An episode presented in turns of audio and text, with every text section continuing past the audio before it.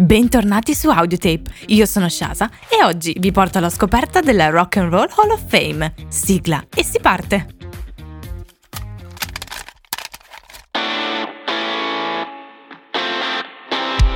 Audiotape, oltre i confini della musica.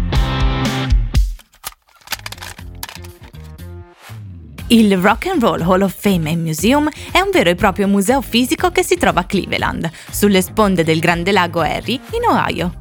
Come potete vedere dall'immagine di copertina dell'episodio, ha una struttura a forma di piramide ed è gestito dalla Rock and Roll Hall of Fame Foundation. Questo museo nacque per onorare alcuni tra i più importanti ed influenti artisti, produttori, ingegneri del suono e personalità che hanno influenzato l'industria musicale, concentrandosi però sulla storia della musica rock, dal capostipite rock and roll fino ai generi derivati più attuali. È particolarmente noto per le cerimonie annuali, normalmente tenute a New York, dove annunciano l'ingresso di nuove band d'artisti nella propria Hall of Fame, cioè la sala dei personaggi famosi. I primi personaggi noti vennero inseriti il 23 gennaio del 1986 e furono Chuck Berry, James Brown, Ray Charles, Sam Cooke, Fats Domino, The Everly Brothers, Alan Freed, John Hammond, Buddy Holly, Robert Johnson, Jerry Lee Lewis, Little Richard, Sam Phillips, Elvis Presley, Jimmy Rogers e Jimmy Yancey.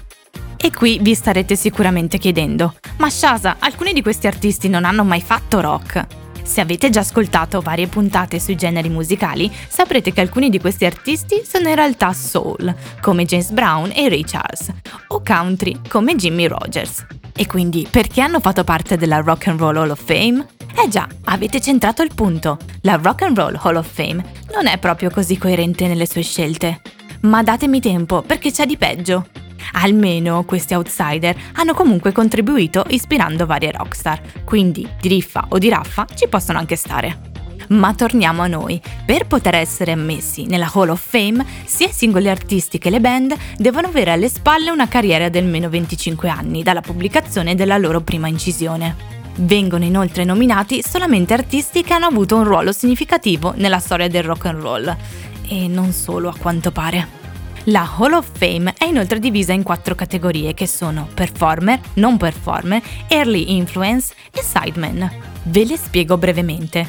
Performer. In questa categoria vengono presi in esame solo cantanti e musicisti. Come vengono scelti i nomi da inserire? Viene nominata una commissione di esperti che si occuperà solamente della nomination, cioè di creare una lista di artisti che secondo loro merita di essere inserita nella Hall of Fame. Successivamente un'altra commissione composta da circa mille tra produttori, giornalisti e accademici effettuerà una votazione per scegliere chi inserire. Non performer. Per questa categoria vengono presi in esame chi scrive le canzoni, che spesso non coincide con chi le esegue, i produttori, i DJ, i giornalisti e altre figure professionali dell'industria musicale. Ma come? Dei DJ nella Rock and Roll Hall of Fame? Sì, lo so, però spesso si tratta di DJ radiofonici che sono stati importanti nel diffondere in radio il rock e in questo caso è giusto. Early Influence, le influenze dei primi anni. Questa sezione è dedicata agli artisti di un'epoca più lontana. In pratica, si vanno ad inserire artisti che hanno ispirato i primi artisti rock and roll. In particolare si tratta di artisti di generi precedenti alla nascita del rock, come blues, folk, country e jazz. Sidemen, questa categoria è dedicata a tutte le figure al fianco di altri artisti e include musicisti selezionati da una commissione composta principalmente da produttori.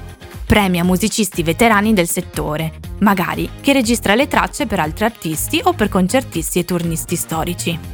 Ma perché scelsero proprio Cleveland in Ohio per la sede? In realtà in Lizza c'erano altre tre città, come Memphis, la città di Elvis Presley, Cincinnati e New York. Optarono invece per Cleveland, per onorare il DJ radiofonico Alan Freed, che come vi ha già detto Busso nella puntata dedicata al rock and roll, che vi allego in descrizione, fu decisivo per la scelta e la diffusione del nome di questo nuovo genere, grazie alla sua trasmissione chiamata The Moondogs Rock and Roll Party. Critiche. Ebbene sì, anche la Rock and Roll Hall of Fame, così come i Grammy, non si è salvata dalle critiche. La critica più frequente è quella che riguarda la modalità con la quale gli artisti vengono nominati. Il processo, infatti, sarebbe controllato da troppi pochi elementi, tra i quali il fondatore Jan Wenner, la prima direttrice della fondazione Susan Evans e lo scrittore Dave Marsh, che avrebbero troppo peso nelle scelte. Le nomine, quindi, sarebbero troppo influenzate dai loro gusti personali, perdendo quindi l'oggettività necessaria. Uno dei primi membri del consiglio dedicato alle nomination in un'intervista dichiarò Ad un certo punto Susa Evans si lamentò delle scelte fatte perché non c'erano abbastanza grandi nomi che avrebbero fatto vendere biglietti.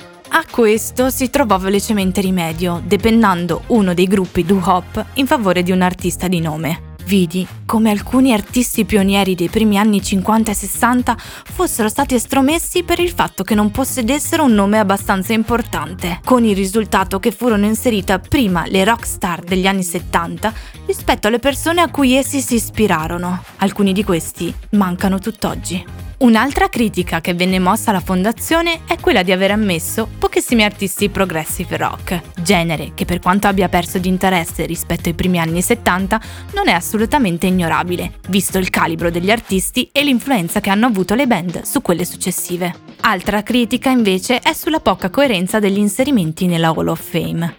In pratica, hanno inserito varie pop star che con rock hanno sempre avuto poco a che fare, come per esempio Michael Jackson, gli ABBA e Madonna, e hanno atteso invece un sacco di anni prima di ammettere rock band storiche come Kiss, Deep Purple e Yes. E come dimenticarsi i Sex Pistols, pilastri del punk inglese che nel 2006 rifiutarono di essere annessi alla Hall of Fame, descrivendola come una chiazza di urina e aggiungendo non siamo le vostre scimmie, non meritate nessuna attenzione, non verremo. Anche Ozzy Osbourne criticò la Hall of Fame dicendo le nomination sono senza significato perché non sono decise dai fan, ma da un'elite dell'industria discografica e dai media. Il loro giudizio non ha nessuna rilevanza. Ma poi, quando venirono ammessi Black Sabbath, salì sul palco assieme ai suoi ex compagni di band, come se nulla fosse. Bene gente, queste erano tutte le mie ricerche in merito alla Rock and Roll Hall of Fame. Se ho dimenticato qualcosa, fatemelo sapere attraverso i nostri canali social che trovate in descrizione.